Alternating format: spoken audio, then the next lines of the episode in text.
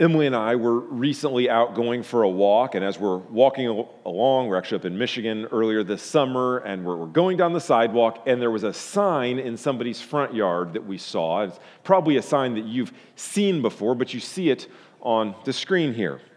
Uh, anytime you see this sign, it generally evokes a pretty strong response. It's either extreme positivity or extreme negativity, but there's not much middle ground when it comes to this sign or others like them. But what I see when I, when I see that sign is underneath some of the political rhetoric, I see a cry for human dignity that undergirds that. And it's applied to, to racial injustice or to refugees or to a same sex couple, to women's rights or other issues. But underneath the, uh, the, the hot button issues we see today, underneath that is a cry for dignity, for human rights. Understand this, this sign is not one that's typically associated with conservative Christianity, but the reality is that human dignity is something that's deeply rooted in the Bible. And I recognize that oftentimes those who use this sign in their yard or on their social media pages or wherever may actually have a fairly strong hostility to Christianity. I, I get that. But the point I want to make is the actual values that underneath that are, underneath that sign are deeply Christian theological values of the humanity and dignity of all persons.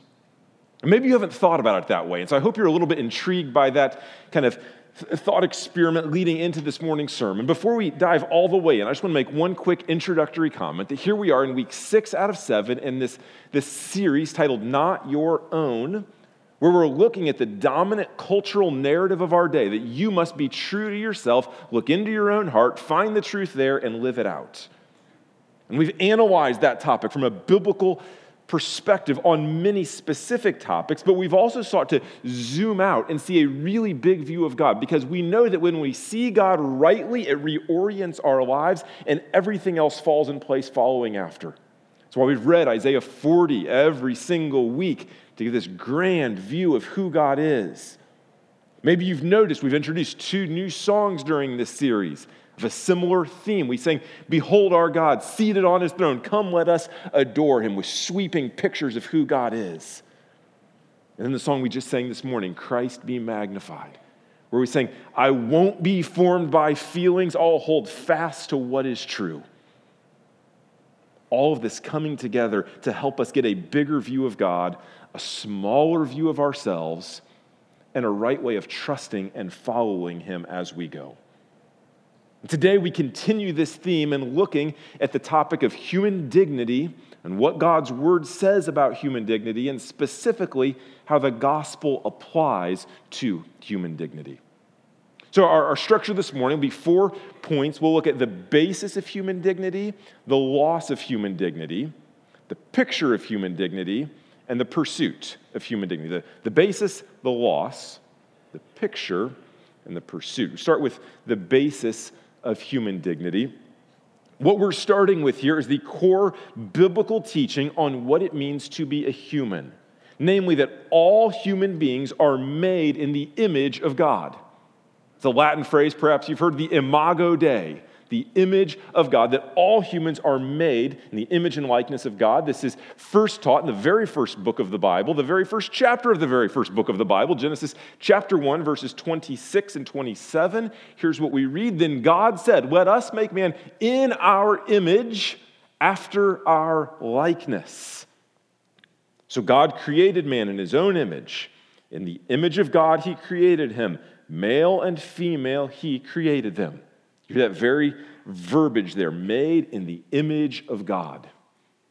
And what's laid out in Genesis 1 continues to be explained across the rest of Scripture. So, Psalm 139, you see on the screen expanding this topic of, or this uh, principle here, the image of God, the imago Dei. Psalm 139, verse 13 For you formed my inward parts, you knitted me together in my mother's womb. I praise you, for I am fearfully and wonderfully made. Wonderful are your works. My soul knows it very well. My frame was not hidden from you when I was being made in secret, intricately woven in the depths of the earth. Your eyes saw my unformed substance. In your book were written, every one of them, the days that were formed for me, when as yet there were none of them. hear that? Every human being made in the image of God, intricately woven together by the very hand of God. Psalm 8 would describe humanity in this way it says, Yet you have made him a little lower than the heavenly beings and crowned him with glory and honor.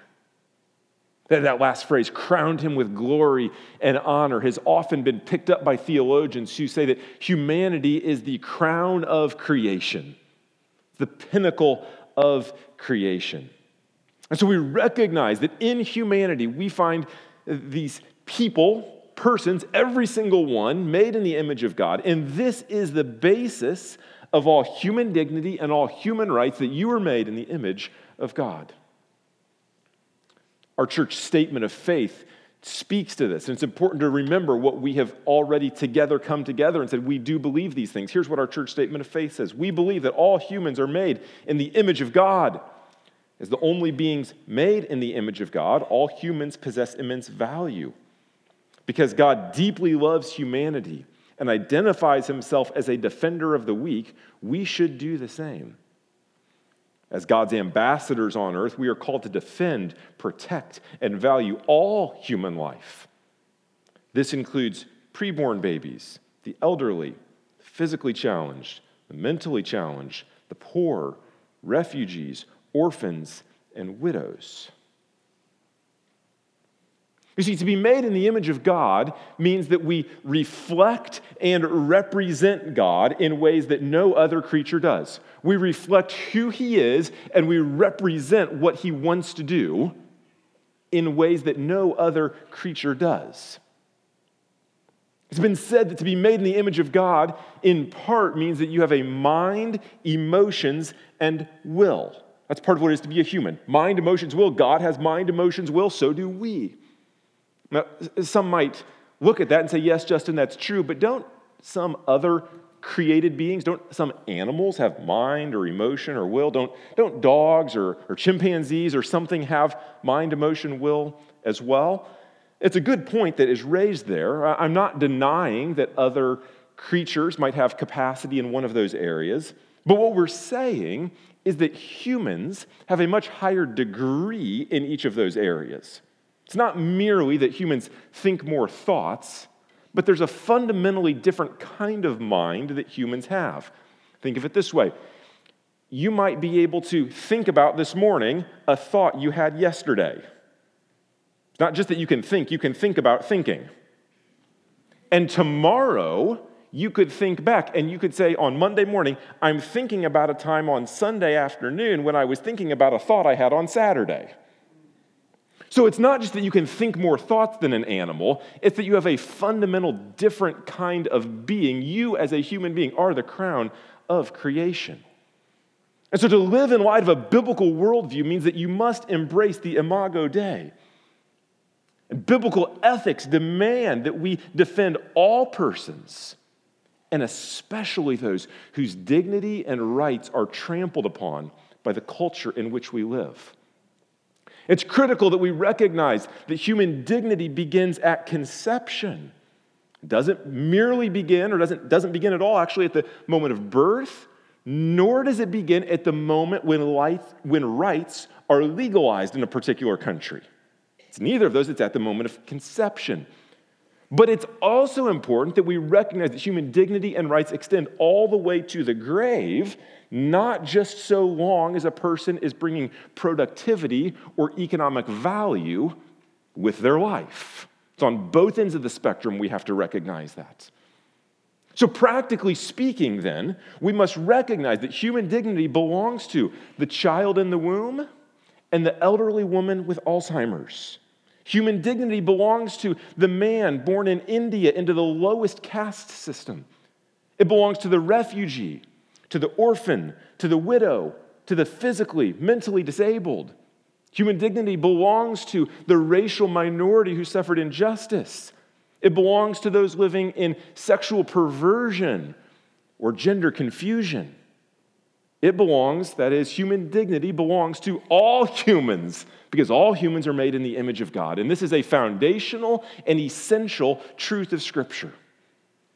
And if you look at the history of the world, what you basically find is one group of people trying to convince themselves that another group of people doesn't actually possess full human dignity, and it's okay for them to steal their rights from them because they've justified that in one way or another. It's a denial of this fundamental truth. And that brings us to our second point this morning the loss of human dignity. The loss of human dignity. We know that as soon as sin entered the world in Genesis chapter 3, humans almost immediately began denying the dignity of others. Genesis 3, Adam and Eve rebel against God. We say, they say, We know better than you. We're going to do it our way, not your way. We want to be in charge and not have to submit to you. And what almost immediately follows, Genesis chapter 4, Cain decides it's going to be a good idea for me to kill my brother Abel. And then just a couple of chapters later, Genesis chapter 9, God invokes the death penalty as a deterrent because humans are seeking to kill others to deny the dignity that rightfully belongs to them. And God says, No, I want to protect and preserve that dignity even as you're losing it. Genesis chapter 14, we read of the first war. Genesis chapter 16, we read of power dynamics where Sarai is not pleased with her servant Hagar and forces her into poverty. Genesis 19, in the city of Sodom, we read of rampant sexual abuse of the homosexual and heterosexual variety. We're not even to the 20th chapter in the first book of the Bible. You see, as soon as sin enters the world, humans almost immediately begin denying the dignity that belongs to others. And this theme that we see in the opening parts of Genesis, I will, in just a moment, kind of walk through a historical survey and see how what has happened there has really been the pattern of human life. So I wonder if you just kind of come with me on a, a historical journey of sorts and see this loss of human dignity. You go back about 400 years before Jesus came to earth. One of the greatest philosophers of all time, Aristotle, wrote one of the greatest ethics textbooks in the history of the world. And yet, here's what he said As to exposing or rearing the children born, let there be a law that no deformed child shall be reared. One of the greatest philosophers, who wrote maybe the greatest ethical textbook in the history of the world says that loss of human dignity. You move forward a couple hundred years to the Romans. Julius Caesar is making his claims to the emperorship. He must claim to be a divine in order to be the emperor of Rome. And what evidence does he offer to say, Yes, I am divine, I am a deity? He says, I've killed a million foreigners and enslaved another million more because I can steal the dignity from others. That's how you know I'm a god the loss of human dignity. You move over another hundred years or so to the second century. You go to modern day Turkey, which is the ancient city of Ephesus, and we find the first known gynecology textbook. And within that textbook, there's a chapter titled This How to Recognize the Newborn That's Worth Rearing. The clear implication there are many newborns not worth rearing. How do you find out which ones are? The loss of human dignity. You move forward 1,000, 1,500 years or so. You move to German philosopher in the 19th century. Friedrich Nietzsche said the following The weak and ill constituted shall perish, and one shall help them to do so. Not just the weak and ill constituted are going to perish, but actually it's good, right, moral, and just that you should help them to do that.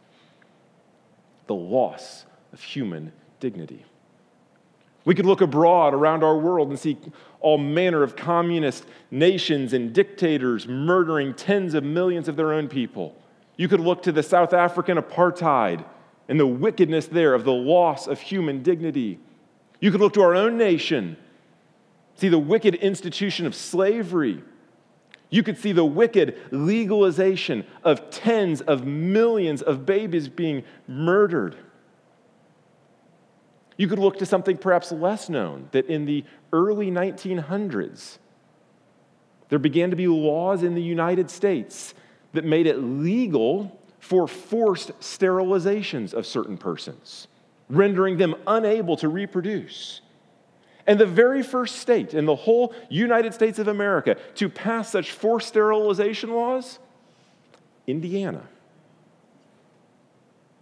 Where they said that the feeble mindedness was a genetic trait that would be passed down, along with weak morals and poverty. That they were all hereditary traits. And as those were identified, people were subjected to forced sterilization here in our state and in this country. By the 1930s, more than 30 states had passed such laws, and over 70,000 Americans were subjected to forced sterilizations. Hitler's Germany would adopt forced sterilization laws some 20 years later, and Hitler would go on record himself saying that he studied and learned from our laws. And the German consulate in Los Angeles would say that the American system was helpful for them in seeing how to move the legislative process forward in this regard. Now, in our day, we see a growing, wicked movement that seeks to mutilate the genitals of children, often without even the consent of the parents, under the auspices of transgenderism. Folks, truly, there is nothing new under the sun. And you can go back to the book of Genesis, and you can look at the ancients, and you can look at the Germans, and you can look here, and you can see everywhere when sin enters the picture, we deny human dignity. We fail to recognize the image of God in all persons. Okay, I understand it's, it's kind of hard to stomach some of these things and to think through the gross brutalities that have occurred in this world and in our nation and even in our state. So, why do I go here and why do I linger? Why do we make this point? It's important for us to do three things to look inward and to look around and to look ahead. It's important to look inward first, recognizing this that if blindness to the image of God in our fellow man can strike the greatest philosophers and the greatest civilizations and the greatest countries of all time. Do you know who else it can strike? Me and you. And so we are wise to ask ourselves where am I prone to overlook the image of God and human dignity in my fellow man? Am I prone to overlook that when it comes to refugees? Am I prone to overlook this truth when it comes to trans activists? Am I prone to overlook this truth when I see people living in sexual perversion? Or perhaps you're here and you're not a Christian listening. And for people like myself who uphold biblical teaching on sexual ethics, it's really hard for you to recognize the image of God in me and other conservative Christians. It's important for all of us to recognize this. But we don't just look in, we look around and say, where not only am I, but where is our tribe, the kind of people that we tend to hang out with that look and think like us? Where's our tribe prone to overlook human dignity? See, this doctrine of total depravity, where the Bible says the human heart and every human heart has been corrupted and perverted by sin, it means that that sinfulness will show up in people and places where we don't tend to expect it. And history will tell us that it even shows up in churches and in schools where we may not expect it. And so we're wise to consider this and look at ourselves and our friend groups and say, where are we prone to overlook human dignity? The pro life movement has done a really good job of focusing on human dignity at the earliest stages of life. But I am concerned that we're lacking energy in that movement towards valuing the elderly in the back stages of life. That there be appropriate protections there as euthanasia and physician assisted suicide are on the rise. I think churches that are like ours have often allowed the, the refugee conversation to become a political issue. And we've overlooked some major needs that are present. It's maybe not been defined and informed biblically as much as it has been politically for us. We're wise to ask, where might we overlook this? And, and we don't just look in and we don't just look around, but we look ahead to recognize this and, and hear this clearly. The glory days are going to be in glory with Jesus, not in the American past. Ecclesiastes chapter 7, verse 10 even says, Look, it's not wise that you say, Oh, I look back to the good old days. It's not wise to do that, God says. Look ahead to the future in glory. On occasion, I get asked, Why do we not have a, a flag on stage?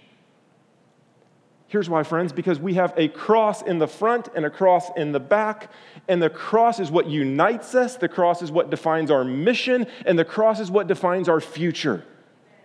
We praise God for that. We recognize that in this country, in this world, things might get better, they might get worse. I don't know what will happen in the next 10 years, but the trajectory of history says it's probably going to get worse before it gets better because the normal pursuit of the human heart is selfish. And we've seen that it cuts across all time periods, all cultures, all countries. It happens in the cities, it happens in the suburbs, it happens in rural areas. The deep inclination of the human heart is pursuit of self at all cost. Or, it's what Romans 3 says no one is righteous, no, not one. No one does good. All have turned aside. They've pursued what's good for them. So, so I understand the second point is a dark one, and it's kind of depressing to linger on. It's hard to stay here, but you must. Because if you listen to the cultural teleprompters that tell you to be true to yourself, look into your own heart, and determine which humans are worthy of dignity, you will follow the trajectory of history that I just laid out. And you will find someone who is not worthy of respect and dignity and rights and you're going to have a good reason to justify it. Everybody always does. They always do. Here's why this seems like a good idea today. No, you must not look to yourself, you must look to an external source. And that brings us to our third point the picture of human dignity. The picture of human dignity. Now, I've just shown the long term patterns of what we might call subhuman behavior. But you're asking, Justin, isn't there a more positive outlook? What does real human dignity look like? Let me take you back to the scriptures and show you what it says. Colossians chapter 1 and verse 15, speaking of Jesus, he is the image of the invisible God, the firstborn of all creation.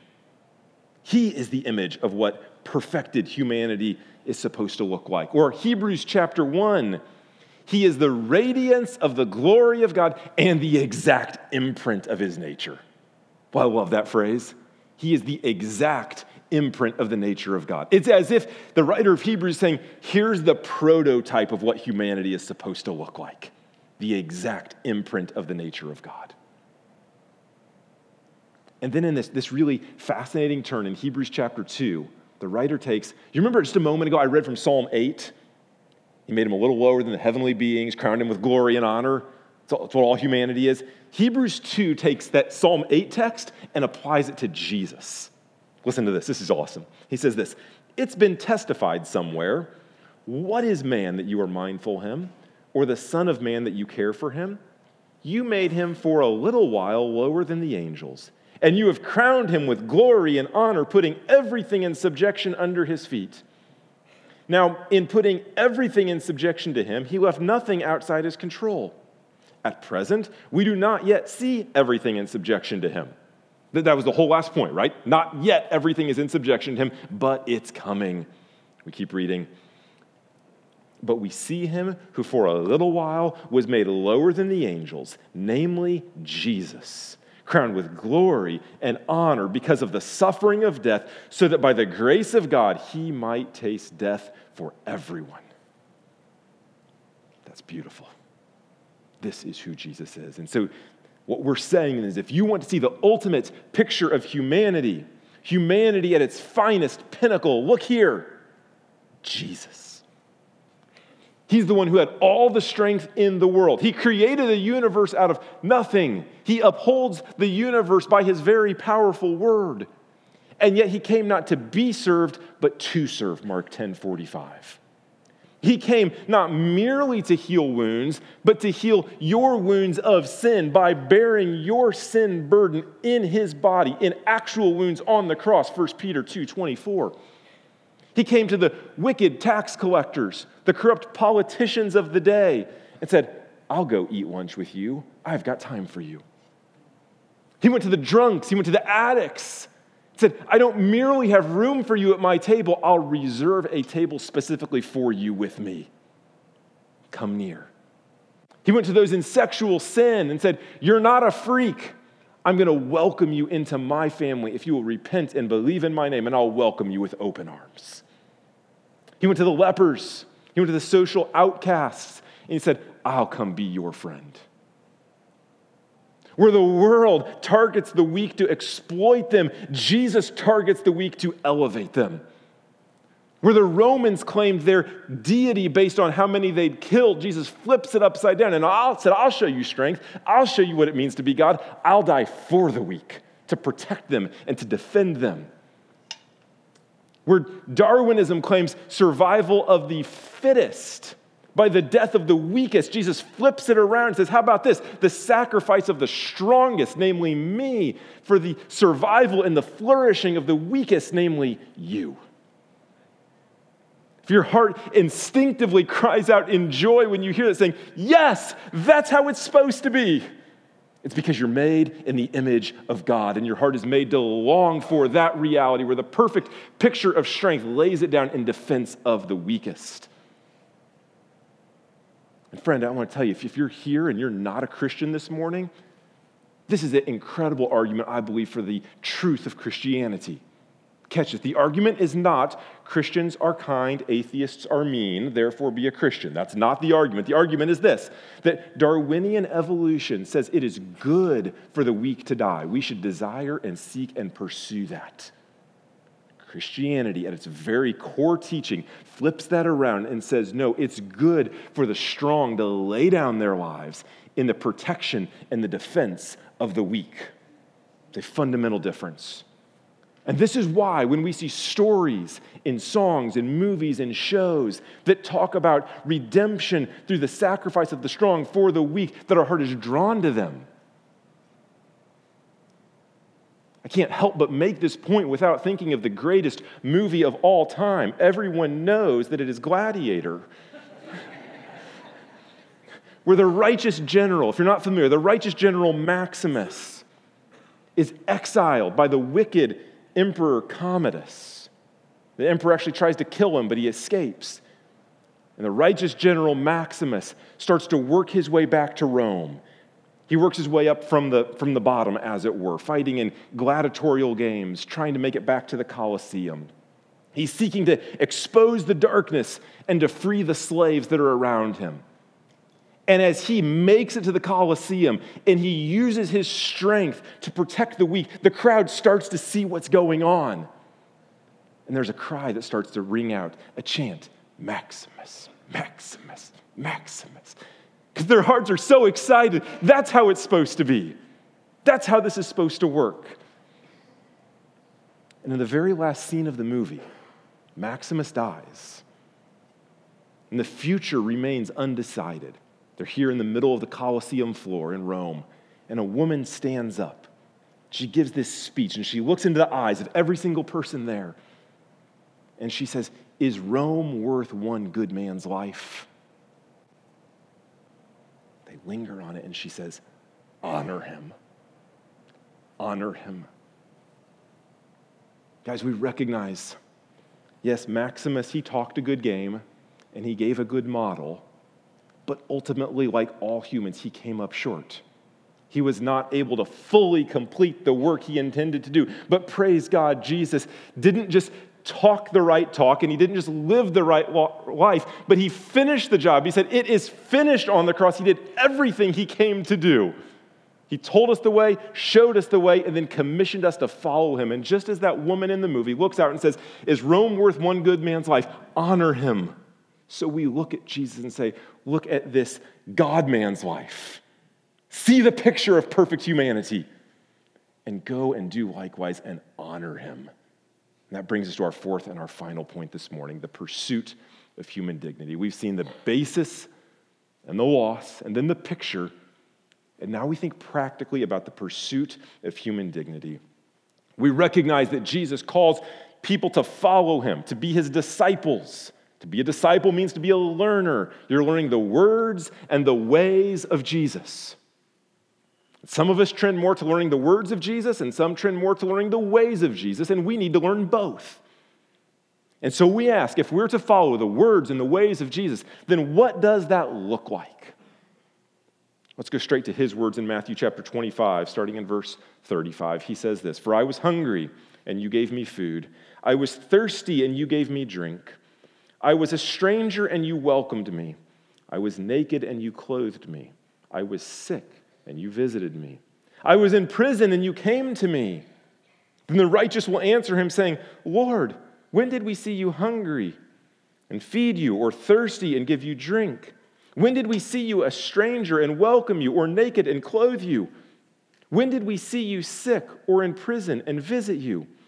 And the king will answer them Truly I say to you, as you did it to one of the least of these my brothers, you did it to me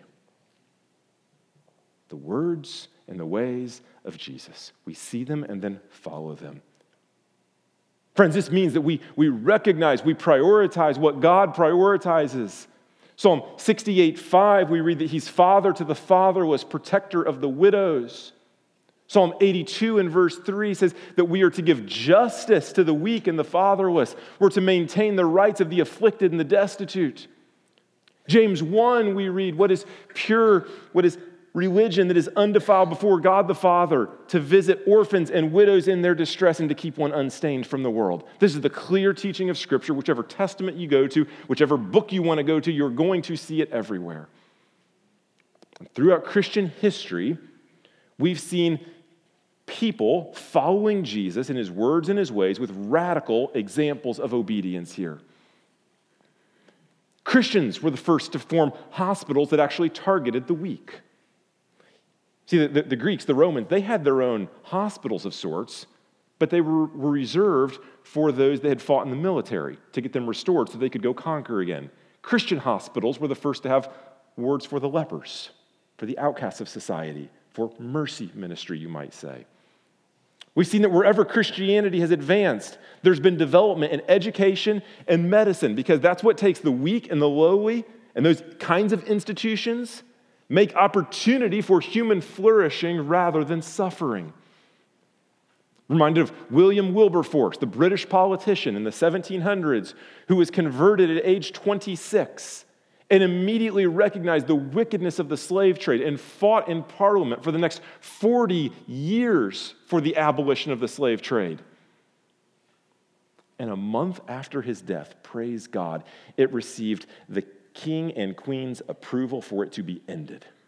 Decades of faithfully laboring, not always seeing fruit, not always seeing good news, but continuing to strive to see human dignity. You think of the deep tradition of Christian orphanages.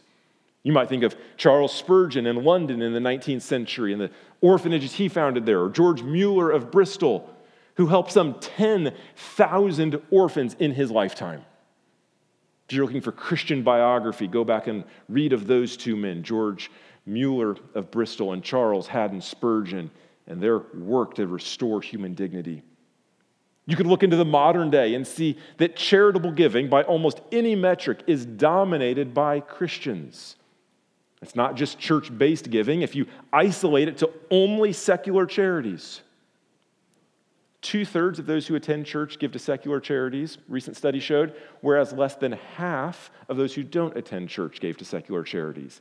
And on average, the gifts from churchgoers was 20% larger because they recognize the image of God must be defended and protected among all people. Christians, on average, eh, not, well, not on average, just a straight up statistic, adopt more than twice as many kids as those who aren't Christians. This legacy continues. Unless we think that we're just about running victory laps about what Christians in the past have done, what might this mean for us today specifically in pursuing the protection and the valuing of human dignity? Let me suggest the first thing that you ought to do is ask God to give you a heart of compassion toward the weak. Ask Him to give you a heart of compassion towards the weak because a heart of compassion to the weak is far more important than the type of compassion that's shown. Last week we said a heart of generosity is far more important than the amount of generosity. It's the same this week. The heart of compassion is far more important than the type of compassion because you can do acts of mercy with a hard, rebellious heart that is self justifying. We don't want that. We're coming up next week. We'll be talking about the fall offering, and one aspect of that is our community Christmas project where we recognize families in our community who may not be able to afford Christmas. And so we'll together collectively give towards that. And then adopt families where you can go and spend time with a family. I'm going to urge you to be involved in that, both in the giving and in the signing up to be with families in our community in need. It's a great way to actively put that into practice as a church together. But there's other steps. You may prayerfully consider adoption as what God is calling your family to. Or you may say, you know what, I'm going to serve in special needs here at Parkside as we have more kids who need extra one on one help. You may volunteer at a life center helping ladies with unplanned pregnancies.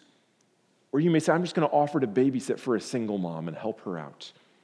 You may get involved with Wheeler Mission downtown or you may choose to individually support missionaries who are involved in human trafficking and rescuing people from that wicked industry. Friends, you may recognize hey, we're about a year away, a little more than a year away from the next election cycle. And like you are regularly called to steward the treasure God has given you, you say, I'm going to make a big point this year to steward well the vote that God has given me. And I'm going to write to my representatives and I'm going to urge them to consider the whole array of ways that human dignity is being lost in our world. And not just the ones that they think will get the most votes, but push them on other issues that may not be so central to their party's platform. And say, we have to see all of this. Steward your vote well. This Thanksgiving, we're going to have an opportunity for you to host international students from IUPUI for Thanksgiving dinner. Here's a chance to see the, the, the sojourner among our midst who's only here for a short time, may not know any Christians, to open up the family dinner and welcome somebody in. This is a way you might live that out. There's refugee ministry in Indianapolis that's happening in significant ways. Perhaps you want to get involved there. If you're not sure what that looks like, I'd encourage you to talk to Ben and Maria Wachter. Ben and Maria served in Germany for two and a half years, and a major part of their ministry was uh, reaching out to and assisting Syrian refugees in Western Germany. They're being sent back as missionaries to serve in a similar region. Ask them, what does this look like? How can I practically help refugees in our midst? You may ask God to give you a tender heart and a changed heart towards panhandlers, where you've previously been noticing what are the reasons they're there? What did they do wrong?